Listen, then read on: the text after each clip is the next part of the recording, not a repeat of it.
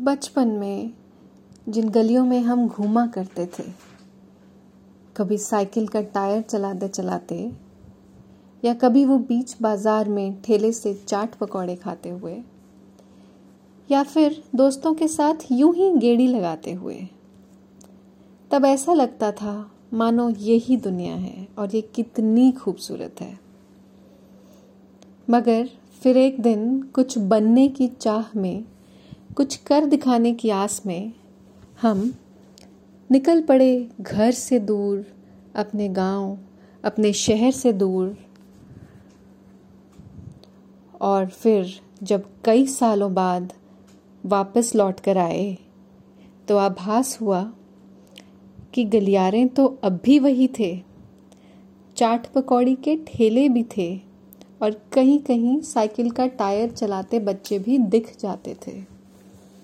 मगर फिर भी कुछ बदल सा गया लगता था। क्या वो सड़कों पर घूमते अनजान चेहरे थे? या फिर दोस्तों के बुलाने का अंदाज था?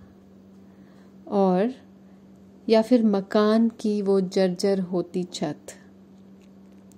बस इन्हीं ख्यालों की अनुभूति को मैंने कुछ इस अंदाज में शब्दों में पिरोया है। अर्ज़ करती हूँ अपने ही शहर में अजनबी सा हो गया हूँ। अपने ही शहर में अजनबी सा हो गया हूँ। मैं जब से ज़माने की नज़रों में बड़ा हो गया हूँ।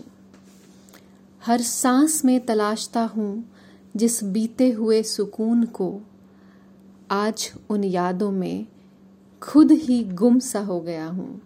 हाँ मैं अपने ही शहर में अजनबी सा हो गया हूँ।